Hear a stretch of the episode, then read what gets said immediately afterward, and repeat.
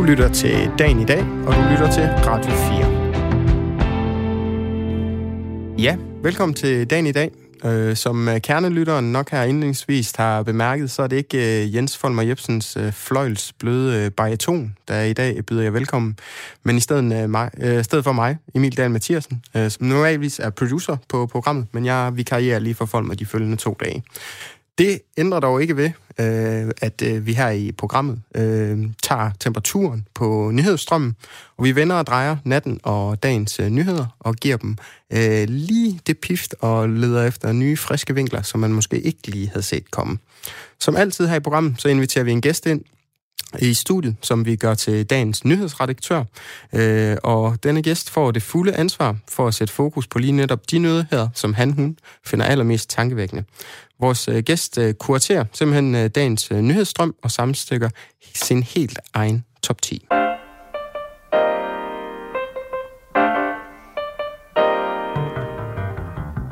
Ja, og som altid her i dagen i dag, så byder vi vores gæster velkommen med en herlig lille sang.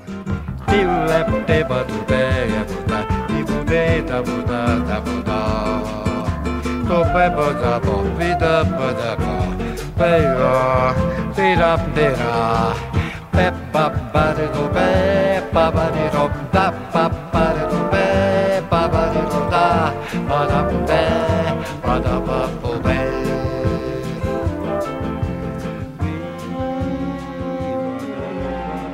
Yeah. Der spillede Antonio Carlos Chubemos lige i gang til en tur igennem øh, nyhederne. Og i dag, der skal jeg guides igennem nyhederne, og måske også øh, hjælpe til at guide lidt igennem. Øh, min gæst i dag er Henrik Ip Jørgensen. Velkommen til, Henrik. Tak skal du have. Tak fordi du måtte komme. Ja, selvfølgelig. Henrik, du er direktør for Muskelsvindsfonden, og så er du derudover er du også bestyrelsesformand for spillestedet Vega. Øhm, jeg vil godt prøve at starte med sådan lidt en måske hårdt opridset påstand, at der er mange af os, der i hvert fald kender til Muskelsvindsfonden igennem jeres øh, sådan store kulturelle arrangementer, som, såsom Grøn Koncert og Circus Sumarum. Men øh, det er jo kun nogle momentvise glemt, der opstår, øh, desværre ikke i år, men øh, ellers opstår øh, under året. Hvad er det, I ellers øh, til daglig går og laver i Muskelsvindsfonden? Jamen altså, det er fuldstændig rigtigt, at, at folk kender jo Muskelsvindfonden på grund af Grøn Koncert og Circus Marum. Og det er vi jo rigtig glade for, fordi det er et fantastisk vindue også til at kommunikere vores sag, og ikke mindst også sprede plads til forskel i samfundet. Men det vi jo bruger overskuddet for de her arrangementer, for det, det skal vi jo også have med, det er jo derfor, vi laver dem. Vi laver dem for at samle ind til vores organisation. Det gør vi jo for at skulle skabe et bedre liv for mennesker med muskelsvind og deres pårørende. Ja. Og det er jo det, som vi jo sådan set beskæftiger os med 300 50 andre dage om året, ja. øh, end hvor der er grøn koncert. Og øh, det foregår vi, vi laver. Skal vi have medlemsgrupper, laver medlemsgruppearrangementer, vi laver sommerlejre for børn, vi laver politisk arbejde, vi laver øh, kommunikationsarbejde, vi fortæller en rigtig meget om, hvordan det er at leve muskelsvind, på hele tiden på, påvirke holdvillinger i samfundet. Ja. Hvor mange øh, mennesker her i, i landet er, er påvirket eller er ramt af muskelsvind? Altså, der er cirka 3.000 ja. øh, 500 mennesker, der har muskelsvind og lever med en muskelsvindsygdom. Og dem er der jo. Der er jo muskelsvind er jo ikke én sygdom. Muskelsvind er mange sygdomme. Det er øh, næsten 40 forskellige diagnoser. Ja. Øh, og underdiagnoser er der så derudover. Men så rundt omkring de her mennesker, er der jo tre gange så mange pårørende. Så, så, så, så det er jo 10.000 mennesker i hvert fald, der er påvirket, der, der er påvirket dagligt af muskelsvind. Ja. Ligesom vi jo virkelig, hvis du tager det helt op i større perspektiv, er over en million mennesker, der er påvirket af handicap. Mm. Så ja. det er en ret stor del af den danske befolkning, der mere eller mindre lever med ved siden af en funktionsnedsættelse, selv har en. Ja. ja, fordi det, i hvert fald når man kigger ind på jeres hjemmeside, så kan man fornemme, at der er den her, der er nærmest en, en tovejs bevægelse, at det er både, at de prøver at, at skabe de bedste forudsætning for dem, der har sygdommen, at de kan leve så aktivt et liv, og så godt et liv, som de kan. Men I har også, øh, hvad kan man sige, måske mere samfundsmæssigt perspektiv, at prøve at påvirke samfundet til også at, at rumme øh, forskelligheder. Klart, og, og det er jo fordi, at forudsætningen for, at man kan have et godt liv med muskelsvind, det er jo også, at når man går ud og møder andre mennesker i samfundet, når man møder samfundet, enten hvad det er en person eller en bygning eller noget andet, så kan man deltage og være med. Ja. Hvis der er en barriere, det kan være alt lige fra trapper eller fordomme, jamen så, så er, er, er det svært at, at, at, få, at få realiseret sig selv fuldt ud. Så, så ja, det handler ikke kun om den enkelte individ, det handler i høj grad også om de rammer samfundets giver til mennesker med muskelsvind. Ja, og man kan sige i hvert fald i år har der jo været også en samfundsmæssig påvirkning af, hvordan øh, I som organisation har, har, har kunne klare jer, fordi man, som du, du siger, så jeres øh, største indtægtsgrundlag, det kommer fra Circus Sumarum og, og Grøn Koncert. Ja. Det har der ikke været meget af i år, så I har faktisk også øh, været nødt til desværre at afskede 10% af jeres medarbejdere osv. Kan du, kan du prøve at give sådan et, et nutidigt blik på, hvordan, hvordan det ser ud for jer lige nu?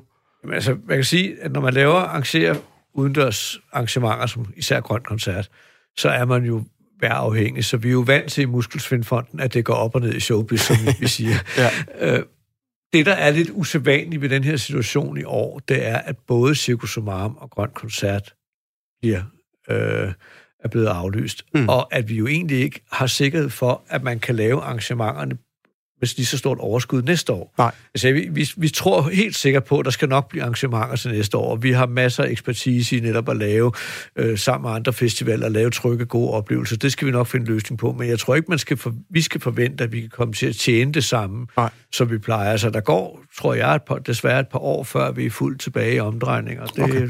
det er jo baggrunden for, at vi har ligesom valgt at sige, så må vi sætte bilene giver ned. Men jeg skal også sige, at vi har også haft en rigtig god udvikling mm. gennem rigtig mange år, og det er gået godt for Muskelsvindfonden, så jeg er også sikker på, at vi skal nok komme, komme igennem det, men, men det er klart, det, det, er der et, det er et tilbageslag af den anden verden. Ja, ja, for den der, og jeg, jeg kunne så se, at I, det er selvfølgelig det her med, med en coronatid, og også tænker i nye baner, og benspænd kan jo også nogle gange åbne op for kreativiteten videre. Jeg så, at I havde et uh, initiativ, der hed Grønnere end Grøn, sammen med TV2 blandt andet, hvor I... Ja, ja øh, lavet noget, ja, streamede koncerter og televiserede koncerter. Er jo en masse ja. havefester. Vi lavede jo over 100 havefester i hele Danmark, og, ja. og altså det, det, der var så imponerende ved det der, det sagde jo også lidt om, hvilket aftryk Grøn Koncert har lavet i samfundet, hmm. fordi at der var jo jeg tror, over 300.000 seere på, på TV2, 500.000 lyttere på Nova, og plus alle de mennesker, der deltog live i forskellige havefester over det. Ja. Så det har faktisk været en ret stor begivenhed, der, ja, ja. der, der fandt sted der i, i sommer, og som understregede også ved den dedikation, som jeg synes, musikeren lagde i, at, at grøn koncert betyder noget. Det at gå til festivaler, det betyder noget for os mm. alle sammen. Vi øh, kommer nok ikke øh, til at snakke om festivaler her for sidste gang med den her, de her ord, fordi jeg har på fornemmelsen, det siver lidt igennem øh, nogle af nyhederne, som vi har valgt, øh, eller som du har valgt, skal, skal jeg huske at sige. Du er jo kuratoren og nyhedsredaktøren i dag. Henrik, øh, jeg synes, vi skal dykke ned i det, og det gør vi som altid lige ved at blive spillet i gang af vores nyhedsgroove.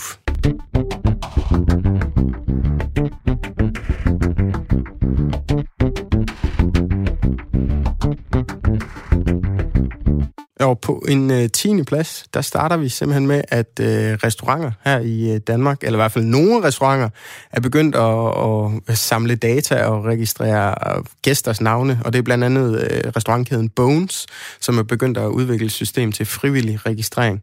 Hvad, hvad tænker du om det, Henrik? Altså, før jeg kom til Muskelsvindfonden, havde jeg jo en fortid som restauratør.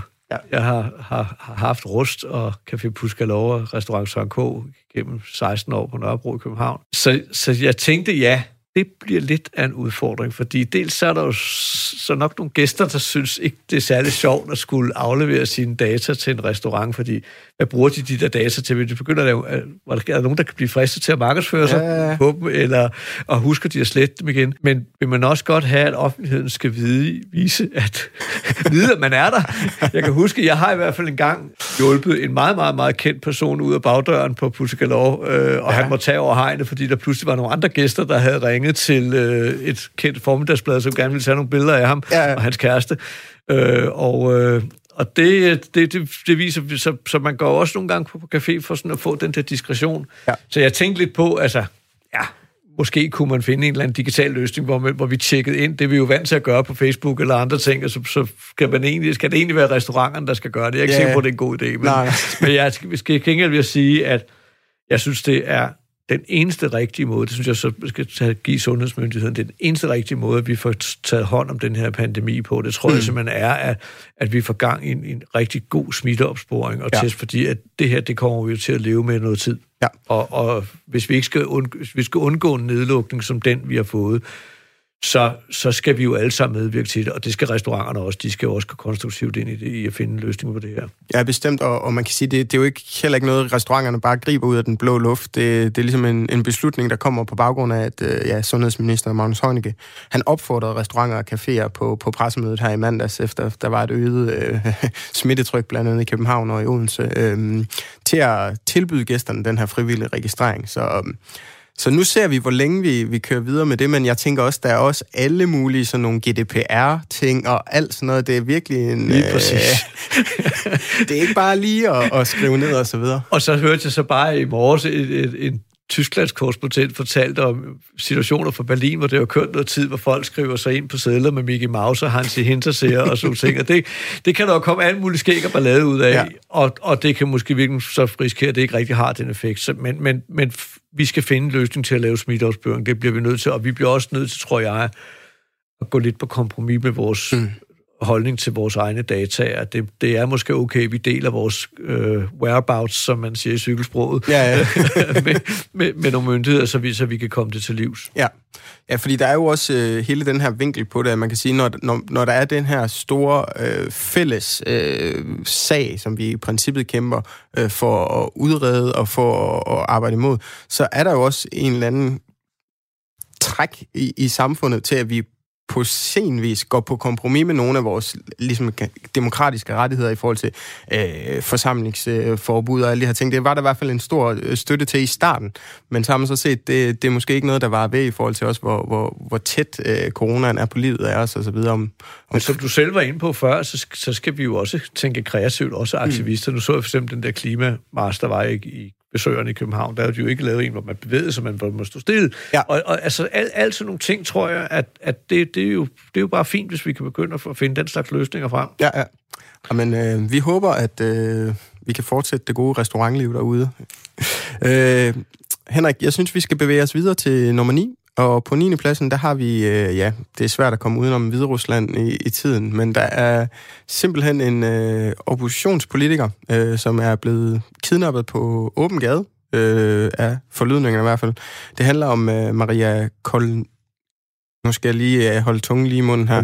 Kolesnikova, øh, som er oppositionspolitiker og protestleder og har været stillet op øh, i valget øh, mod Lukashenko, som jo vandt øh, valget her for et par måneder siden med svimlende knap øh, 80 procent af stemmerne.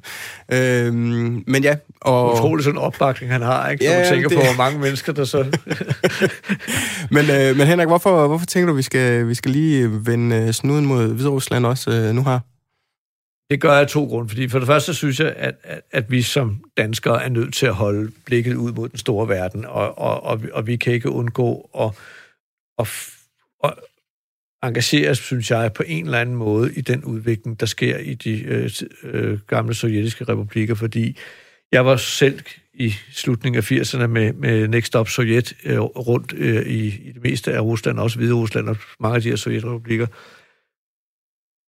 Og jeg, altså det, det er jo det gør jo indtryk også, når man så ser på, det, på den udvikling, det har taget efter Sovjetunionen gik i opløsning, hvor at, at, øh, at det bliver meget tydeligt, at vi har et folk, der ikke har nogen demokratiske traditioner. Mm. Altså en, et, et lande uden det, der er gået direkte fra feudalsamfund til noget, hvor de kalder som de kaldte socialisme, jeg ved ikke, om det var det, men, men, men, øh, men, men det kaldte de det i hvert fald, og så til noget, der kunne blive nærmest superkapitalisme, hvor at, at man kan have svært ved at se, hvilke interesser der egentlig gælder, og, og netop det demokratiske. Så det må, det, vi bliver nødt til at på en eller anden måde at engagere sig i det, fordi det kan også komme til at påvirke os på den helt forfærdelige måde. Vi kan også se, nu begynder vi at snakke, øh, Navalny så bliver, øh, bliver forgiftet, og, og, ja, ja. og russerne siger, der findes jo ikke noget bevis for, at han blev forgiftet. Ah, nej, nej. Det opdagede man tilfældigvis først, da han blev forflyttet til et uh, hospital ja, i Berlin. Og så var det ikke? tyskerne, der havde, havde forgivet ham. Altså ja. på en eller anden måde, så, så, så, så kommer det jo til at påvirke vores del af verden også, og det, det, det, det kan vi ikke lukke øjnene for. Ja. Og man kan sige, at Hvide Rusland udgør jo også sådan et øh, nærmest en, en, en, et særtilfælde i det gamle øh, eks-Sovjetland med, at man kan sige, da, da Sovjetunionen øh, brød ned, så nabolande som Polen og Litauen osv. orienterede sig meget mod Vesten, hvor øh, man kan sige, at Hvide Rusland førte lidt øh, de sovjetiske dyder videre, og blandt andet med ja, planøkonomi, der styrede af staten osv. Så, så, så det er også sådan lidt et særtilfælde, der i hvert fald øh, fungerer ja, herovre. Ja, på nogle punkter, men ja. der vil jeg så også sige igen, altså Polen er jo ganske vist dem, er demokratisk altså, det er så gået men, den anden men jeg må sige, ja. at, at, at det er da også bekymrende at se PIS-bevægelsen dernede, som jo øh, kører en, ekstrem øh, aggressiv linje over for hele det homoseksuelle GTB. Så det synes jeg på en eller anden måde, altså der mangler jo også en forståelse for, for mangfoldighed Ja. og, og, øh, og i, i de lande der. Ikke? Ja, bestemt. Det var også kun en... Og det tror jeg, jeg tror netop spørgsmålet om mangfoldighed, der kan jeg jo godt trække øh, det, vi så arbejder med i Muskelsvindfonden Ja. lidt ind. Mangfoldighed og demokrati hænger rigtig, rigtig meget sammen. Mm. Fordi demokrati er jo også en forudsætning for, øh, en forudsætning for demokratiet er jo netop også, at vi respekterer hinandens forskellighed og giver plads til hinanden. Ja, og det kan man sige, det har man i hvert fald både i ja, øh, Polen øh, og Hviderusland, og også i det, det store Rusland har haft øh, en del problemer med. Man så jo også med Pussy Riot og så videre, hvad der har været af problematikker, ikke? Når, Og der synes jeg også, man får den der, den der debat om demokrati, for nogen der siger, skal vi så øh, give plads til, til alle holdninger.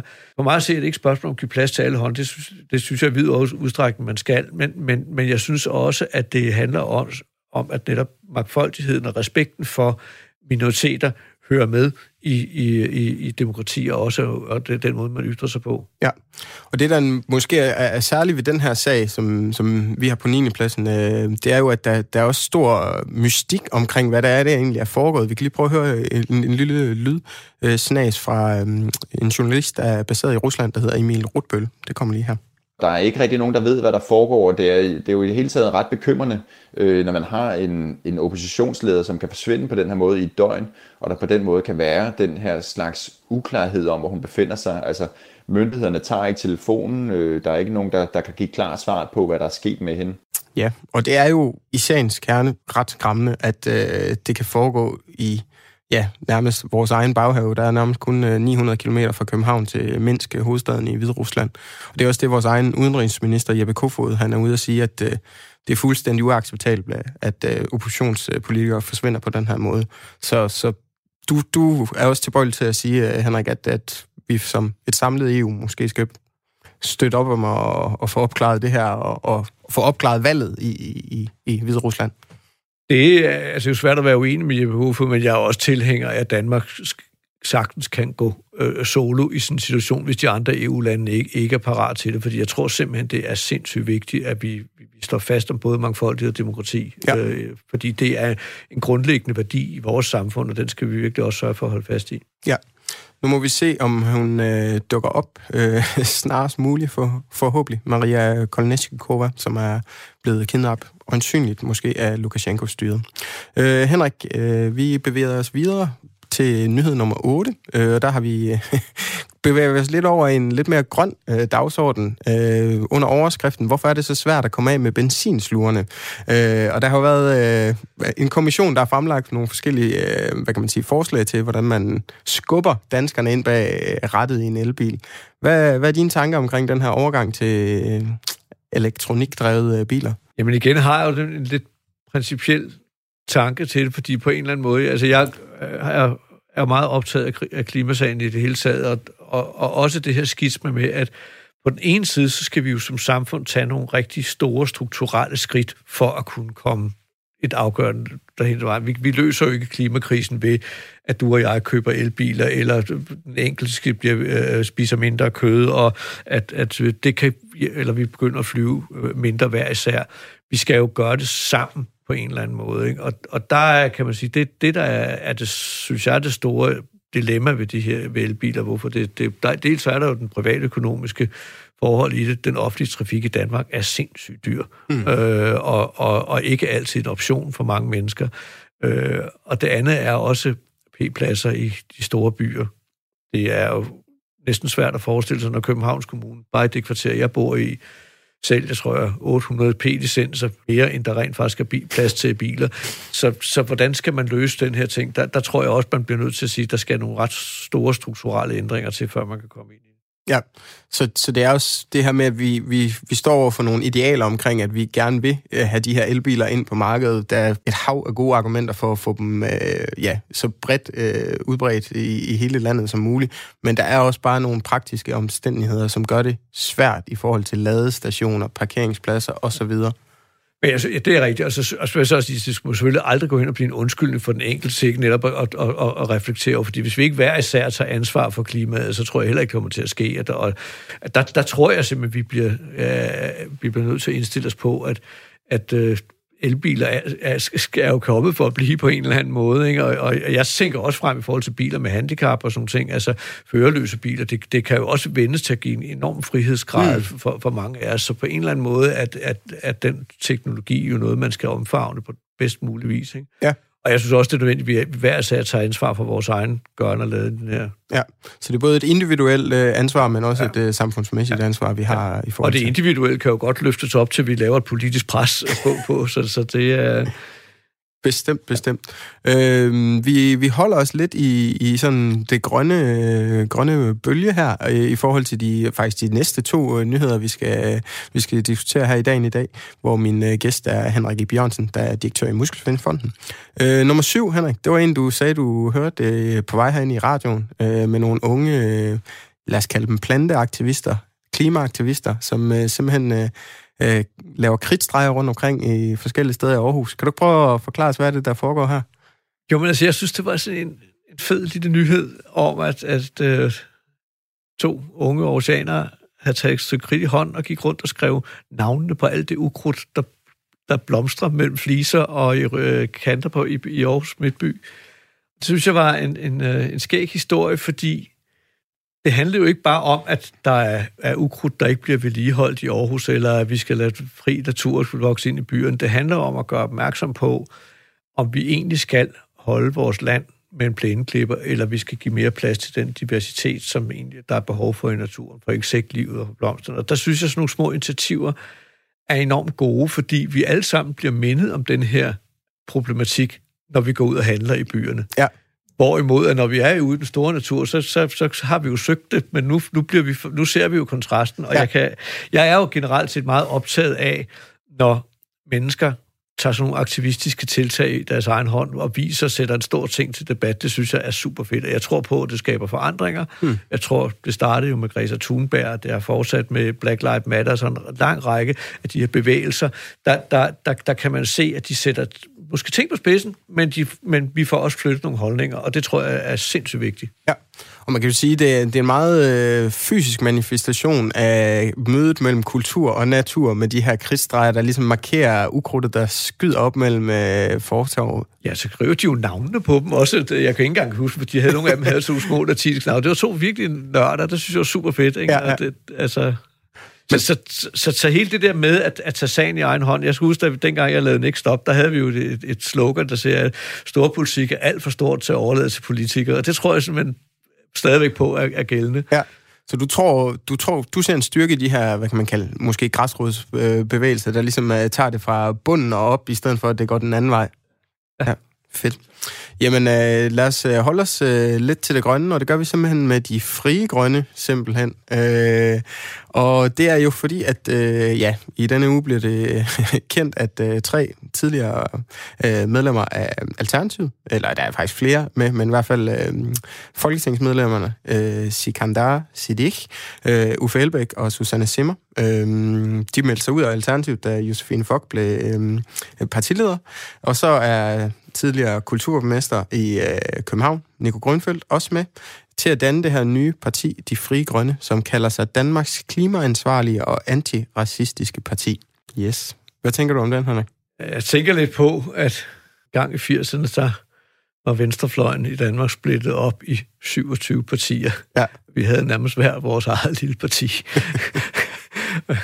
og, øh, og det blev der jo grinet meget af dengang, indtil enhedslisten ligesom samlede det hele sammen i, i, i stedet, ikke? og jo egentlig har SF jo på mange måder også så jeg tænker, jeg, jeg tænker det her med, at nu var vi ved aktivisterne før, at jeg synes, lige så sunde protestbevægelserne er. Så spørgsmålet er, om protestpartier er, er, er, er det, det, vi skal. Og jeg synes jo, der er en tendens til nogle gange, at de her partier, der popper op, også bliver enkeltsagspartier. Det synes jeg faktisk i høj grad også Alternativet var. Ja. Altså, eller er.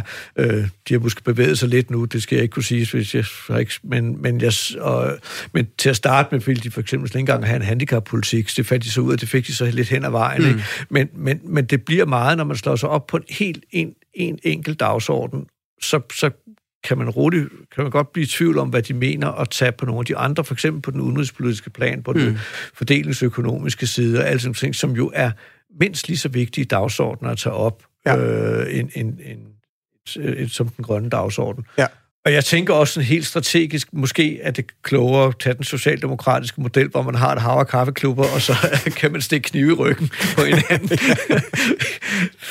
ja, fordi altså, spørgsmålet er jo nok, har vi brug for endnu et nyt parti? Altså, der er jo også Veganerpartiet og Lykkepartiet, og ja, øh, det er efterhånden svært at, at finde rundt i, hvor mange vi egentlig har. Men måske også kan man stille sig selv spørgsmålet, de frie grønne bidrager de med noget nyt på venstrefløjen, som de jo skal ud og kæmpe med om, om vælgerne, altså med enhedslisten, SF og så videre, i forhold til, ja, øh, de grønne øh, vælgere og så videre.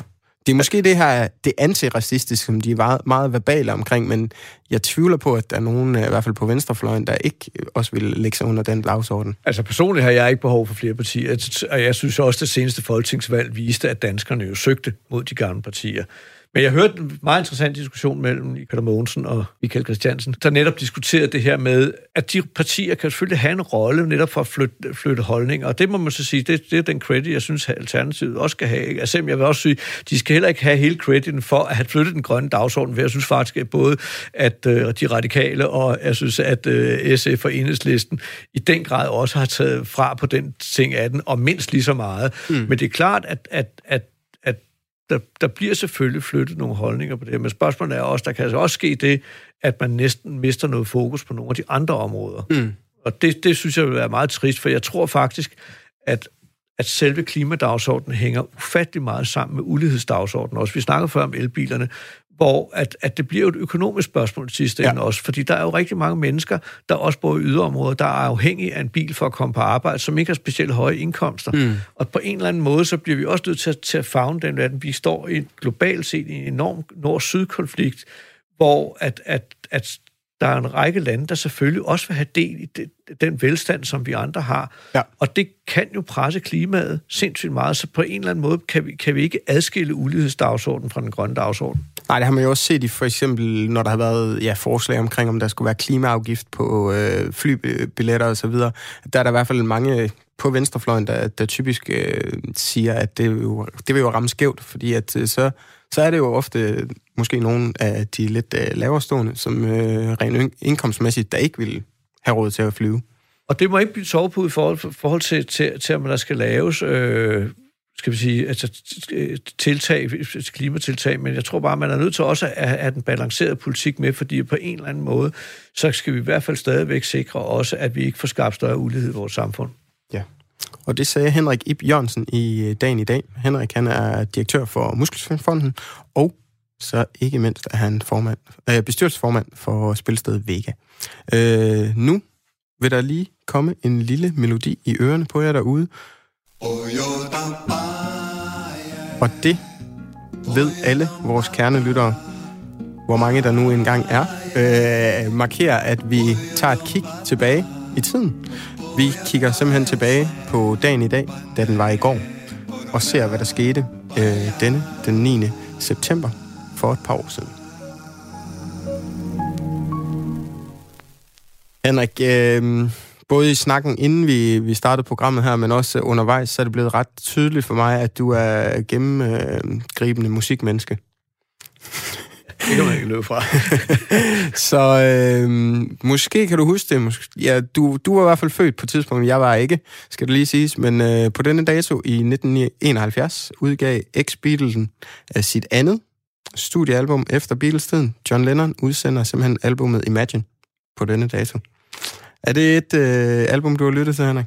Ja, det er det. Ja. Altså, jeg vil faktisk sige, jeg, jeg, jeg er ikke helt så gammel, så jeg kan huske Beatles på den måde, men, men, øh, men, men faktisk var den første plade, jeg fik af mine forældre, det var en Beatles-plade, og mine ældre fædre var jo store Beatles-fans, ja. så, så jeg har jo fået Beatles ind med modermælken, og John Lennon i særdeleshed. Altså, jeg kan tydeligt huske den dag, han blev skudt, og hvad jeg lavede, og hvor jeg var, og så videre. Altså, fuldstændig som JFK har det med amerikanere. Altså, så jo, det er... Den satte sig, ja. den satte sig, ja. Øh, er, du, er du Lennon-mand, eller er du McCartney-mand? Jeg er helt klart Lennon-mand. Du er Lennon-mand. Men, jeg, men, men, men, jeg, men det er men måske jeg, også aktivisten ja. i dig, Henrik, eller hvad? Nej, men jeg vil, så, jeg, vil, jeg vil sige, jeg er heller ikke dem, der hater på Paul McCartney, for Nej. jeg synes faktisk, altså, jeg, jeg, jeg synes også, at Paul McCartney er en sindssygt dygtig musiker, og er en sindssygt fabelagtig sangskriver. Altså, ja. jeg kan godt være enig i, at nogle gange, som det er blevet påpeget, ikke mindst af John Lennon, at han har taget sine lidt besynderlige små sideske, det er nogle mærkelige sideveje, ja. men jeg synes, at han står bag for nogle, af nogle fantastiske sange, så, så, jeg, så jeg, jeg er ikke sådan med, at det er en, det er en krig mellem den ene Det er ikke enten eller, det kan også Nej, være både og. ikke, altså, bil, bil, det var, altså, og det tror jeg, I vil kendetegner de fleste gode rockbands, altså hvis der ikke er et indbyrdes konflikt, så sker der ikke noget. Nej. Altså, jeg tror, at, altså jeg ikke tilhører ikke den konfliktsky person i verden. Det vil sige, altså der skal jo nogle gange en konflikt, der skænderi til, at der skabes noget nyt, eller ja. et benspænd, eller noget andet. Ikke? Altså, det er præcis. Og, og det, der tror jeg, at Lennon og McCartney var vanvittigt dygtige til at lave benspænd for hinanden. Ja, de gjorde simpelthen hinanden bedre, som, ja. som man kan sige lidt ja. klichéfyldt. Og det synes jeg også, man kan se, at det, der kom, kom fra deres hånd efterfølgende. Ja, ja, altså, Imagine er måske lige undtagelsen, men, ja. men, men de største sange skrev de jo sammen. Det, ja. det er svært at, at benægte. Øhm, 1990, der bliver George H. W. Bush og Mikhail Gorbachev øh, enige om efter et topmøde i Helsingfors, at øh, de kræver, at de irakiske styrker øh, flytter sig ud af Kuwait, som jo øh, en måned forinden øh, ledet af Saddam Hussein havde gået ind i nabolandet og ligesom krævet øh, ret over det her land. Og det blev jo ligesom startskud til, til golfkrigen. Øh, er det noget, du kan huske, øh, Henrik, da, da det foregik? Jeg kan godt huske det, men, men jeg vil sige, at, at, at øh, lige i 90 var jeg, var jeg også meget optaget, ja, det kan jeg huske, men, men vi, vi, vi var meget optaget af, at, at jeg var, i 89, hvor vi lige kom hjem fra, fra Next Stop i, i Sovjetunionen, og der gik jo to måneder, så faldt Berlinmuren, og ja. hele det der opgør, der kom derefter, ikke? Altså, det, det, det, det fyldte meget. Ja, der var måske ja, noget mere ja, nært, noget, i hvert fald rent ja, geografisk, ja, så, som, så, så, så i hvert fald, når jeg lige tænker Gorbachev, så tænker ja. jeg meget de, den, den proces, der var i efterfølgende der, mere end jeg lige tænker den krigen i Kuwait. Ja, ja. Og man kan jo sige, at det sen, jeg ikke fik gjort færdig med Hussein, det, det klarede Junior jo et års, års ti øh, tid senere. Øh, 1956, 9. september, der fremsættes øh, lovforslag om folkepension til alle. Det er jo også en, øh, hvad kan man sige, øh, dagsorden, som har en vis aktualitet med sig i forhold til øh, ja, Arnes øh, ret til tidlig pension.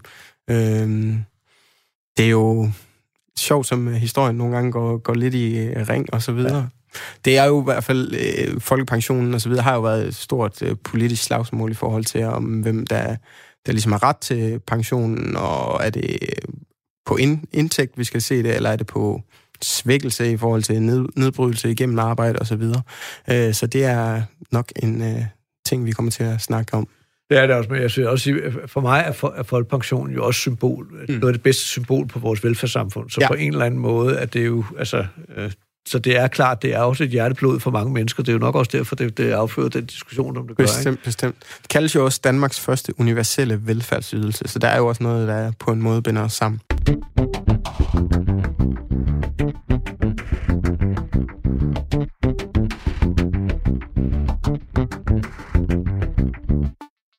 Ja, og øh, det var vores lille øh, nyhedsgroove, og den bliver spillet, fordi at øh, vi er i gang med dagen i dag, øh, hvor min gæst i dag er Henrik Ib Jørgensen, som er direktør for Muskelsvindsfonden.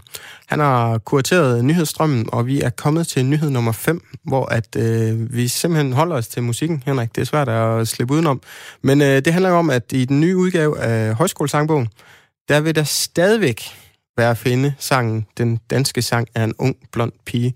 På trods af, at der var et lille, ja, hvad kan man sige, en ophedet debat tilbage i 2018 på CBS, fordi en, ja, som de, der står her, ikke hvid øh, forsker følte sig krænket over, at hun blev sunget til et øh, internt øh, morgenmøde. Hvad tænker du om hele den her sag, øh, Henrik? Ja, jeg tænker mange ting. Jeg tænker, Jeg tænker for det første stillede hun jo også selv spørgsmålstegn ved, hvor, hvorvidt hun faktisk følte sig krænket. Jeg tror, ja. hun kom med en, det, man kalder en refleksion. Mm. Øh, og det synes jeg jo er sundt, at man skal det. Ja. Det, er, det, det er jo øh, måske nok noget af det, det, det vigtigste. Det, jeg synes, der er... Jeg synes også, det er svært at afskaffe den her sang, fordi jeg opfatter ikke, at der er noget specielt diskriminerende i den, men jeg synes, det er en håbløs begrundelse, at man siger, at man ikke vil ligge under for krænkelseskulturen. Nej. Altså, Hvorfor gør du det, Henrik? Så siger man, så siger man jo også, at der er en krænkelseskultur. Og ja. spørgsmålet, det vil jeg faktisk gerne stille spørgsmålstegn med, for spørgsmål, jeg synes, der er en, en opgørskultur, en sund opgørskultur, hvor vi sætter ting til debat. Og jeg mm. synes, det er super fedt, at en, øh, en, en ung forsker netop rejser det spørgsmål om, hvorvidt sangen skal blive ved for så kan vi få debatten om det. Ja. Og, og det her tilfælde, der var det måske ikke, øh, at skal vi måske ikke skrive, skrive sangen om, øh, fordi sangen kunne lige så godt have, have, have været med, med, med en, en, en sorthåret pige, og den havde ikke været anderledes mm. øh, i min verden. Nu var så det... Øh, men, men, men, men jeg synes, at der er en masse andre tiltag, som er nødvendige. Jeg synes også, at det, der har været så sundt ved den her Black Lives Matters bevægelse, det er jo også, at efterhånden, så, bliver det, så spilles bolden jo også over på på specielt, han har sagt, hvide mænd i... i altså, øh, de privilegerede i, midalderne hvide mænd, ikke? Ja, ja, som jo egentlig sidder på bestyrelsesposterne, mm. som er de højst lønnede i samfundet, og som tillader sig at have en masse meninger om, ja. jeg selv inklusive om, hvordan at, at andre, om andre mennesker skal føle sig krænket eller inkluderet. Ja. Altså, måske skulle vi også bare holde vores mund og lytte. Ja. Øh, og det øh, uden at blive, selv blive krænket. For mm. hvem er det egentlig, der bliver krænket? Ja. Er det dem, der der snakker om krænk, øh, der, der, der, der, der sætter ting til debat, eller dem, der bliver krænket over, nogen sætter noget til debat. Ja. Og, og det, der, der, det er der, hvor jeg i hvert fald synes, synes lidt, at, at, øh, at det går, at, at der, der er nogen, der, der bør i hvert fald have, have det tid til eftertanke. Ja. Og når det er sagt, så vil jeg så også sige, at jeg synes, at jeg er også bekymret over, hvis politisk korrekthed på en eller anden måde kommer så meget ind mm. i, øh, i kulturen, at det, vi går hen og tabuiserer ting. Ja. Altså, øh, jeg er selv en, der holdt ufattelig meget af God Save the Queen med The Sex Pistols. Ja. Øh, og, og, og på en eller anden måde kan der jo også findes mennesker, der nok, at det var der, mm. der blev krænket over den sang i sin tid. Men det var jo en nødvendig sang at få lavet, efter min mening. Ja. Så på en eller anden måde, så, så, så vil jeg også godt sige den anden vej rundt, at, at, at, at, at at vi skal også passe på, at vi ikke tabuiserer ting. Ja. Og man sige, i kunsten. Ja, lige præcis. Det var, det var nemlig lige den pointe, jeg skulle til at hive frem. Altså, lige med det her øh, tilfælde, så er det jo netop en sang, og vi er inde i øh, musikken og så videre. Vi er inde i en kunstnerisk bearbejdelse i forhold til, ja... Øh, hvad kan man sige, statuer og så videre er jo selvfølgelig også noget kunstnerisk, men det er i hvert fald noget meget manifest, som står derude, som har været, ja, Hans E. og så videre, som har været øh, øh, i, i, under angreb i hele Black Lives Matter. Så der, der bliver i hvert fald en, en større, øh, hvad kan man sige, der er en nuancering og en større forskel. forskel ja. på, på en statue af, af en mand, som har været med til, eller folk, som har været med til at kolonisere andre lande. Ja. Altså det, øh, og, så, og som jo bliver hyldet via, at vi sætter statuer op. Altså, øh, man kunne jo også spørge, om der bliver fjernet masser af statuer af Stalin i, i, i, i det gamle, i Sovjetunionen ja, ja. og Rusland. Ikke? Øh, og, og spørgsmålet er, om, om, om ikke befolkningen synes, det var et nødvendigt opgør at gøre. Ja, lige præcis. Ja. Øh, vi, øh, vi får i hvert fald at se, hvor, om, om det er hugget i granit, at øh, sangen bliver der, eller om den på et tidspunkt øh, ser sin udskiftning. Det må, det må vi se. Man kan jo også bare blade, blade forbi den. Det er man i sin fulde ret til. Nu øh, kommer vi ind på sådan et øh, lidt andet tema. Øh, Henrik, vi havde det grønne tema øh, for et par nyheder siden. Nu bevæger os, vi os lidt mere over i ja, en tilstand, øh, der er svært at komme udenom øh, lige i tiden, og har været det i lang tid, men corona. Den første, der starter vi et øh, sted i Frankrig, hvor øh, ja, den øh, øverste leder i ASO, som er ja, løbsorganiserer øh, for øh, Tour de France, Christian Bourdon, han blev testet positiv for corona. Hvad, hvad tænker du om det, Henrik? Altså, jeg tænker jo det, at, at som festivalarrangør og musikarrangør i Danmark, der har vi jo kigget sindssygt meget på, hvordan at udviklingen vil blive inde for sporten, hvor man jo har eksperimenteret med Superliga-modellen, 500 tilskuere ind i små sektioner, nu gennemførelsen af Tour de France. Og jeg tænker, at det, at, at han bliver smittet, viser jo, hvor sårbart det her er, ja. og, og hvor farligt den her smitte er, fordi at, at øh, og hvor hurtigt den kan sprede sig. Mm. Så ja, jeg tænkte, det, det er da, det, det, det er bekymrende, ja. at, at, at, at, det, at det sker.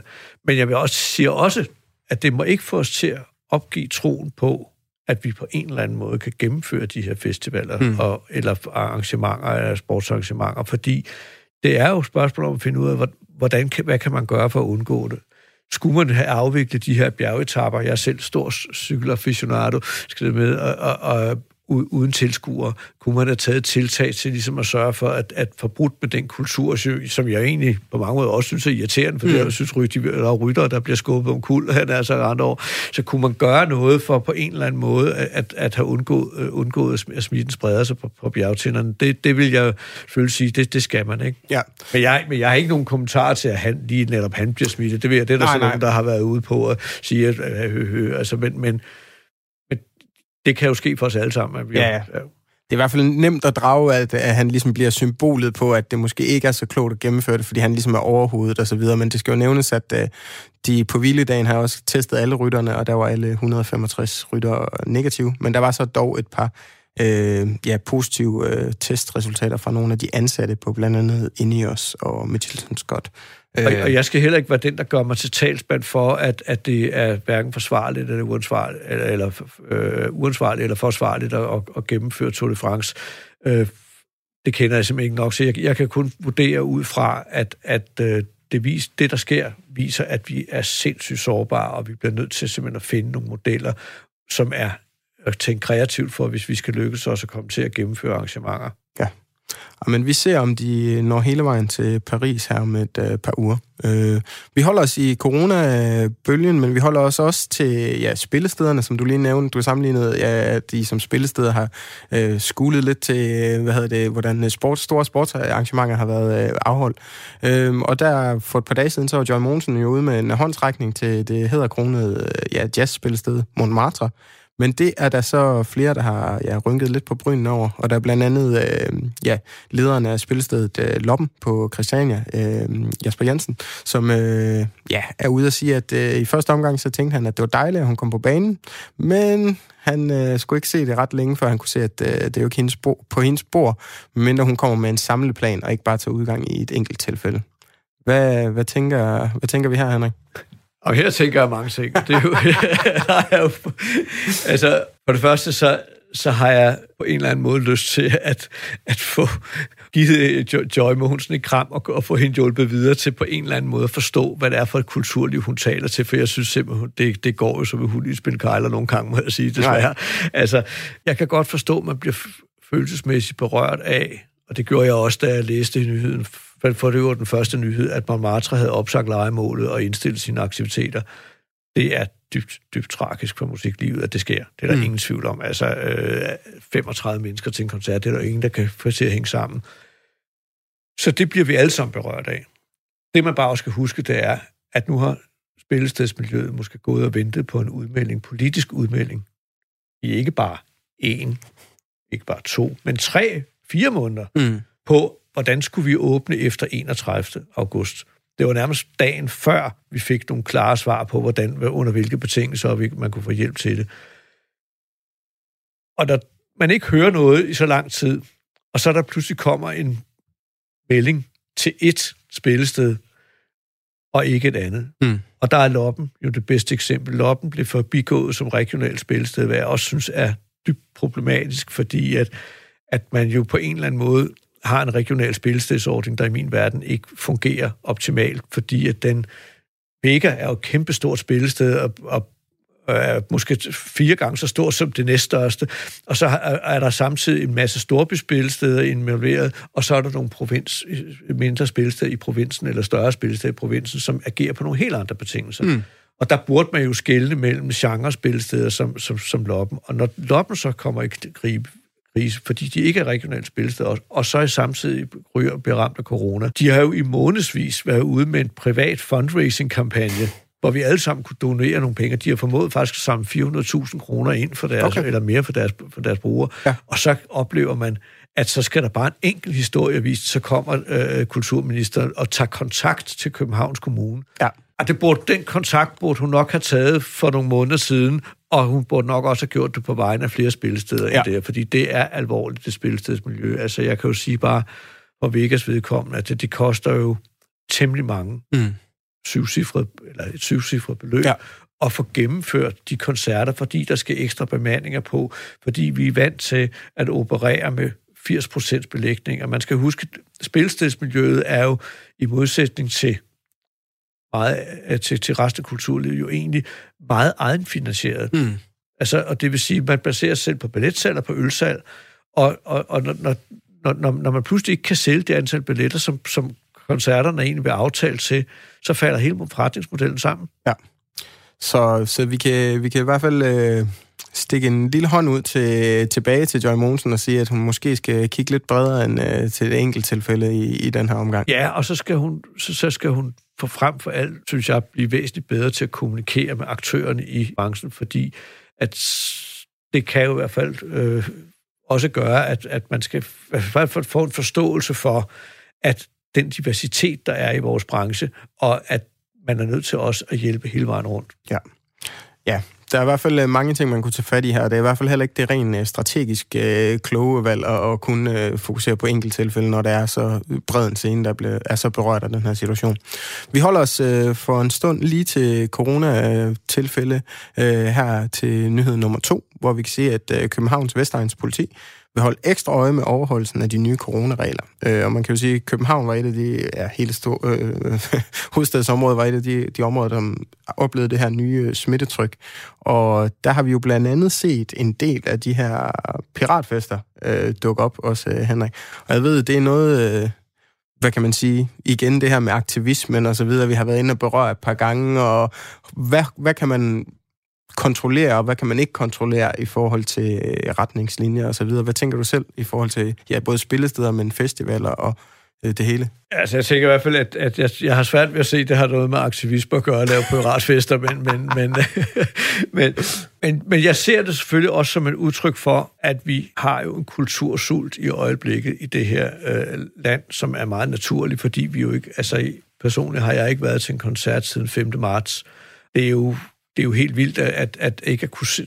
Når jeg har været vant til at gå til koncert minimum en gang øh, om måneden i, i det hele mit liv, og så pludselig holde op med det. Så man har, vi har jo også det her med at komme ud og være sammen på festivaler, for det handler også om meget mere musik. Mm. Så det er der selvfølgelig et enormt behov for. Men der er også bare et behov for, at hvis vi ikke på en eller anden måde får styr på den her øh, pandemi lige nu, så kan vi altså risikere, at selv de kontrollerede fester og alt det gode arbejde, der er lavet for eksempel spillesteder, teatre, biografer, museer og andre steder, at det også bliver lukket ned mm. igen. Mm. Så jeg synes faktisk, at der også er en vis samfundspligt til at, at føre og holde øje med, med hvad hedder det, med, med myndighederne og politiets retningslinjer, fordi det er et nu fornuftigt tiltag, der, der, der er lavet. Det kan der ikke sætte spørgsmålstegn ved. Nej. Og hvordan øh, ser du optimistisk fremad, øh, Henrik, i forhold til festivalerne og så videre, eller er det stadigvæk med en vis øh, skeptisk øh, i forhold til afviklingen af dem? Jamen altså, som jeg sagde tidligere, jeg, jeg tror helt sikkert på, at vi kommer til at lave arrangementer i en eller anden form i 2021. Jeg mener, vi har ekspertisen til det. Vi kunne se, hvordan vi som branche lærte at håndtere de sikkerhedsudfordringer, der har været op gennem nullerne og få konverteret til mere trygge festivaler. De kompetencer skal vi selvfølgelig øh, også kunne bruge i den her sammenhæng. Men for Muskelsvindfondens vedkommende er det selvfølgelig klart, at vi laver jo ikke en festival bare for at lave en festival. Vi laver en festival for at tjene nogle penge. Ja. Og i år har vi jo kun den hjælp, vi har fået fra hjælpepakkerne, har jo kun været til at dække de, de omkostninger, der handler om vores der handler direkte om arrangementerne, Grøn Koncert og Cirkus Vi har jo ikke fået støtte til at dække alt det arbejde, som vi laver for overskud af de arrangementer. Mm. Og der tror jeg, at det overskud, det tror jeg, vi, vi desværre må indstille os på. At det kan godt være, at det, bliver, det ikke kan blive helt så stort de næste år, fordi at vi netop må leve med at indse, at der kommer altså nogle restriktioner. Men det, men det, vi har det så også lidt sådan, at, at for os er det jo vigtigt at overleve på den lange bane, mm. end det er at tænke kortsigtet. Ja. Så, så, så jeg tror, vi, skal, vi vil gøre vores, og det er jo også derfor, vi selv vælger at gå for os nu og sige, så må vi jo så reducere øh, de 10 procent af vores medarbejderstab, som vi har gjort nu, for at vise, at vi vil også gerne selv tage ansvar. Ja. Og det ligger også i vores DNA at gøre. Helt bestemt, og vi håber i hvert fald, at I kommer godt ovenvandet på den, på den lange bane. Så. Øh, jeg er nødt til at bremse dig her, Henrik, fordi vi, vi skal simpelthen nå tid til den sidste nyhed. Øh, vi kunne blive ved med at snakke om spillestederne, fordi jeg ved, at det ligger hjertet nær. Men der er noget andet, der også ligger dit hjerte nær, som vi kommer ind på som nyhed nummer et her. Og det er, at der er nogle øh, ja, unge, øh, som er blevet ramt af, hvad hedder det, blevet nægtet behandling af, hvad hedder det, med Spinraza, som er et præparat, man bruger i forbindelse med ja, folk, der er ramt af muskelsvind. Og det er de blevet gjort ud ud fra princip 7 af Medicinrådet. Sådan rent teknisk, eh, Henrik, så det kan godt være, at du lige skal guide os lidt igennem. Hvad er det, den her sag lige handler om? Jamen det, det kan handle om, er, at der for første gang nogensinde er begyndt at komme behandlinger til muskelsvinddiagnoserne. Og en af de første, der kom, det var den her spinrase. Den første, der kom, det, det var spinrasa til den muskeldiagnose, diagnose, der hedder SMA. Og den kom på markedet for fire år siden, og det var jo en, som man havde set frem til i 10-20 år skulle komme, og den har også været lang tid undervejs. Blandt andet også supportet af patientforeningerne i England og USA, som har postet masser af penge, den grundforskning, der skulle til for at få den her medicin på markedet. Og da den så rammer, så fordi den har været så, den er så, har været så langsom at udvikle, så har det jo også været, kostet mange penge at udvikle, mm. så bliver prisen jo også høj. Og nogen vil også, og det vil jeg også godt sige, urimelig høj. Ja. Øh, og det gør jo så, at, at der er jo samtidig i lang række europæiske lande opstå, er opstået de her prioriteringsinstitutter som Medicinrådet, som så mm. siger, nu bliver vi simpelthen nødt til at slå hælene i over for samfundet, for medicinindustrien. De skal ikke tage så høje priser. Nej. Og der var Spinraza det første behandling, som okay. Medicinrådet i Danmark behandlede. Og de valgte, valgte som det eneste medicinråd i hele Europa at have den mest restriktive holdning til det. Ja, fordi her skal det jo nævnes, der er en del af vores nabolande og lande rundt omkring i Europa, ja. hvor ja, børn og ja, folk generelt er blevet ramt, øh, ja, øh, har muskelsvind. Øhm, kan Dan- Danmark er simpelthen ja. et rødt plet på landkortet, ja. der, og det er i Sverige, der behandler man alle børn med den her diagnose op til 18 år, gør man også i Norge. I Tyskland behandler man både børn og voksne, det gør man også i Frankrig og i Spanien og Italien, Schweiz. Så, så der er en masse, og, og af en eller anden grund, så har Danmark valgt at læse dataerne på deres helt egen måde. Mm. Og det, der så er sket her i, i går, er jo så, at nu har en læge i København sådan set øh, ansøgt på vegne af sine patienter, fordi han tror på, at den her øh, medicin vil gavne hans patienter. Så har han ansøgt, om man kan få lov til at få behandlet dem alligevel, for det kan man efter det som Folketingets, det, Folketingets syvende princip om, at, man er, at hver patient har ret til en individuel lægefaglig vurdering. Ja. Og det har han så givet de her patienter, og så har han fået nej. Hmm. Og den begrundelse, han får, er faktisk enslydende for den alle sammen. Så, vi, så, vi, så det er jo egentlig problematisk, at, at, det sådan er, at det faktisk er et generelt svar, der gives på en individuel vurdering. Ja. Og, øh, og det er så den ene, og samme er så, at de to, der underskriver øh, afslut, det er sådan de samme, som også sidder i Medicinrådet, så der er også et, synes ja, jeg, der er nogle ting, der er lidt mudret her. Lidt ja. betænkeligt ja. øh, personsammenfald det her. Ja. Men, men man kan sige, at hele den her ansøgning omkring det syvende princip havde slet ikke været nødvendigt, hvis Medicinrådet havde gjort det som alle andre lande. Ja. Og jeg tror bare, at vejen til lavere medicinpriser er ikke, at Danmark skal gå en gang, fordi vi er sådan et lille land med sjældne diagnoser. Og det, i Danmark er der 170 personer med SMA. Vi har ingen forhandlingsstyrke over for mm. medicinalindustrien i den sammenhæng. Det ville vi have, hvis vi gik sammen med resten af EU og sagde, hvis I skal have ind på det her marked her, så bliver det på de her de betingelser. Så ja. vil man kunne noget, så vil man forhandle på vegne af 25.000 patienter i stedet mm. for. Og det vil have betydning. Så der tror jeg bare, at, at det, det, det har ikke øh, virks, den, den, den ønskede virkning. Nej, så hvis vi så et samlet EU ligesom gå ind i kampen, så, så er fornemmelsen det vil, hos dig, at det, vil, det, vil, det rykke noget? Det tror jeg vil, vil, vil, vil rykke noget på de her priser her.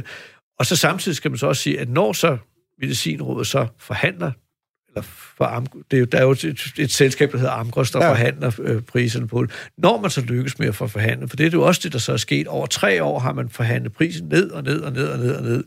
Og nu er den vist nede under 60 procent af, af, af det, når det, den startede på, mm.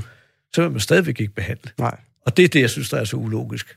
Ja, fordi... Og man underkender jo så samtidig også alle, alle eksperterne på området. Ja, lige præcis, fordi man kan sige, når man i hvert fald lige læser lidt ind i så er det ikke som om, at evidensen mangler for, at det virker, når man kigger på rundt på, på de andre europæiske lande. Så man kan sige, den, den tre års øh, betænkningstid, der har været er jo i sidste ende offrene øh, de unge, øh, der er ramt af muskelsvind. Ja, og sådan set, og i, faktisk også de voksne, fordi ja. man kan sige, at altså, der, nu kan man sige, at den her sygdom, den progrederer mest, eller skrider mest fremad i, i børneårene, ja. øh, hvor, hvor, hvor kroppen vokser. Men, men, men det er jo sådan, at, at medicinen virker jo på alle, fordi den, at alt, hvis du har en funktion, så kan, så kan medicinen hjælpe dig til at bevare den. Ja. Og det er jo sådan set det, det egentlig må handle om, når man har muskelsvind. Så kan det godt være, at den funktion kun er, at man kan bevæge nogle fingre, men så er det jo lige så godt for andre er det, at man kan gå. Så, så på en eller anden måde, så, så, så holder virkningen jo ikke op. Den er bare ikke så stor, når man ikke har så mange kræfter tilbage. Ja. Og derfor gælder det jo også om at få sat ind og behandle så hurtigt som muligt, mens børnene øh, vokser. Og det er jo derfor, jeg synes, at den her lang, lang, langvarige behandling er så problematisk, fordi de her børn har jo mistet vitale funktioner, mens Medicinrådet har siddet og kigget dataene. Og så skal man så også huske, at det er ikke bare internationale eksperter, der gør det. Det er faktisk også danske fagudvalg, der består af de danske neurologer, og de har også anbefalet at man brugerkredsen. Ja. Så det er besynderligt. Det må man sige, og, og med det, Henrik, så, så vil jeg i hvert fald øh, krydse fingre for, at vi snart får en afklaring i den her sag, og så vi kan få hjælp så mange øh, som muligt, der kan få gavn af Spinraza. Jeg vil gerne sige tusind tak, fordi du kiggede øh, vejen forbi dagen i dag, Henrik. Tak fordi jeg måtte. Selvfølgelig. Ja. Nu siger jeg tak for i dag, og sender bolden videre til nyhederne.